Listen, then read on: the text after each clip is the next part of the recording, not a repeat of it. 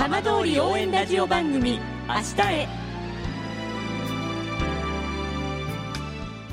時刻は5時10分になりました。今週も浜通りの情報をお届けする浜通り応援ラジオ番組明日へのスタートです。まずは今週の浜通りニュースです。広野町の双葉未来学園高校スペシャリスト系列農業の3年生5人は広野産バナナキレイを使った新たな菓子を開発しました。パウンドケーキやワッフルカステラなど10種類で早ければ来年度から町内の二つ沼総合公園内などで販売される予定です。さて毎週土曜日のこの時間は浜通りのさまざまな話題をお伝えしていく15分間。震災と原発事故から11年半。ふるさとを盛り上げよう笑顔や元気を届けようと頑張る浜通りの皆さんの声。浜通りの動きにフォーカスしていきます。お相手は森本洋平です。どうぞお付き合いください。浜通り応援ラジオ番組明日へ。この番組はバッテリーテクノロジーでもっと自由な未来へ。東洋システムがお送りします。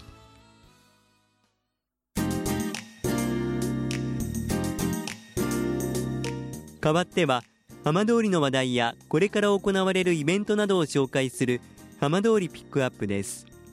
今年日本と中国は国交正常化50年を迎えました。今週は浜通りで日中友好の活動に携わってきたいわき市日中友好協会の佐久間仁事務局長にお話を伺います。佐久間さんよろしくお願いします。はい。さあ今年は日中国交正常化50年という、はい、まあ、大きな節目の年を迎えました。改めて佐久間さん今年どんな思いで迎えられたんでしょうか？私もこの教会の関係に携わって二十数年経つんですけども、えー、その中であの最初のうちは本当にあの政治の方もね安定していたし、はい、あの民間交流も活発にやってきたんですけどもここ数年ちょっとねあの政治的な問題もあって今あのコロナの関係で、えー、中国からの留学生がいわきにほとんど来てなくてですねはい、今、こういう交流も何もしてないんですよ、今のとこ。ろ。え。えもともとはこのいわき市の日中友好協会というのは、はい、普段ですとどういう活動をされることが多かったんですか、えっと、あの留学生をですねあのいわき市の東農キャンプ場ってあるんですけども、はい、そこに招待してあのバーベキューとかなんかですね一緒にあの食べながら交流したしてきたんですけども、はい。えー、大体あの今までは多い時はもう30人くらい留学生来てたんですけど、今は留学生はもう誰も来てませんので、はい。えー、だからみんなあの交流っていうか、そういうの授業はストップしてるんです。佐久間さんご自身は、そもそも中国とのこう関わるきっかけっていうのは、どんなところにあったんでしょうか？えーとですね、あの元いわき市長の田畑市長が元市長いたんですけども、はい、あの田畑市長があの今何年前だ？あの中国の遼寧省の武順といわき市があの姉妹都市結んだんですよ。はい。あれは昭和50何年か。だいぶ前なんですけども、その時からのちょっと田畑市長の関係で中国との交流っていうのはちょっと始まったんですけども。佐久間さんご自身はその中国に何かゆかりがあったりとか中国がお好きだったとかっていうのはあったんですか？っていうか、まあ、そういう評会に入ったもんだから、はい、中国には2回ほど行ってるんですよ。ええええ、だから、まあ、一応、その当時はあの政治も安定してしていたし、民間交流もあの来たり来たりしたもんですから、それはそれであのその当時は良かったと思うんですけども、今ちょっとそういう状態でないもんだから、厳しいのかなと。中国に行かれた時の印象はどんなふうに感じられたんですか？最初の時はですねあの農家とか農場を回ってきたもんですから、はい、すごい畑が田んぼですか？畑ですかね、えー、いや田んぼの一枚が1キロ四方くらいの中すごい田んぼ見てさすがに中国は広いなって感じてはいたんですけども、はい。えー、それから、まあ、各都市も回ってきたんですけども、その中ではその、あの甲州市でその高齢者の、日本でいう高齢者学級っていうのかな、そこに行った時にいろんなはい。向こうの高齢者と話したんですけども、歌とか書道とかダンスとかいろいろその学級だからいろいろやってるんですけども、はい。その中でちょっと見てきた点があるんですよ。ああそうだったんですか。え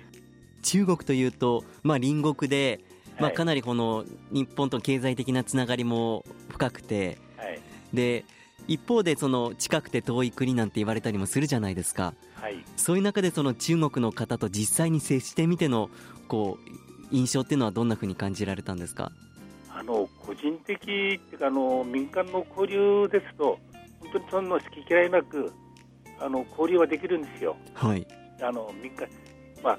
国となってくるとね今いろんな問題あるもんですからうん私はそこまでタッチしませんのでだからあくまでもあの脇の場合は留学生の交流って形でやってきたんです。はいやはりその交流の活動の、まあ、支えられる側の中としてはやはりこう少しでもこう日本と中国の何かあの関係の中でいいものになればっていうような思いも終わりなんでしょうか？そうですね。やっぱり今先ほど言いました近くて遠いっていう話ですけども本当は近くて近い中になりたいんですけどもね。ええ。ええ。ただ、政治状況がこういう状況だからなかなか難しいんですけども、はいまあ、特にあの震災、原発事故などもあって、ええ。まあ、よりちょっとこう複雑になってしまったところもあると思うんですけれども、えまあ、福島、いわきでこういった活動されている佐久間さんにとっては中国ってこうどんな存在でしょうか？え僕のあの原発に関してはですねえあの民間の場合はあのあんまり口にっていうかその出さないもんですからえはい。あんまり問題視はしてないなと思ってたんです。はいそれはそれで。ええ。ただ、ね、国の場合はまた別ですけどもええ。あくまでも私らは民間の交流という形でやってきたもんですから、だからそれをその原発移行についてはですね、特段のお抵抗もなかったと思うんです、私らは。は中国の方にこうかけられた言葉だったり何かエピソードで印象に残ってるものってありますか？例えばあの、まあ、講習というか、武順の方から来た時はですね、こちらでもあの歓迎会やったし、はい。逆にあの向こうに行った時も、向こうの方で歓迎会やってくるということで、それはあのお互い友好的な感じでうん。操縦したもんですから、だからそこら辺がもう復活できればいいなと思います。ね、あの民間ももし活発な交流できればいいなと思うんですけども、まあ、ええ。今年50周年ね、交流始まって50周年の記念する年なので、もっと活発に本当は交流できればいいなと思いますけども。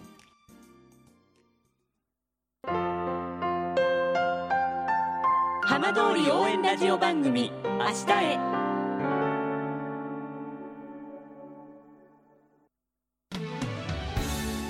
浜通りの情報をたっぷりでお送りしてきました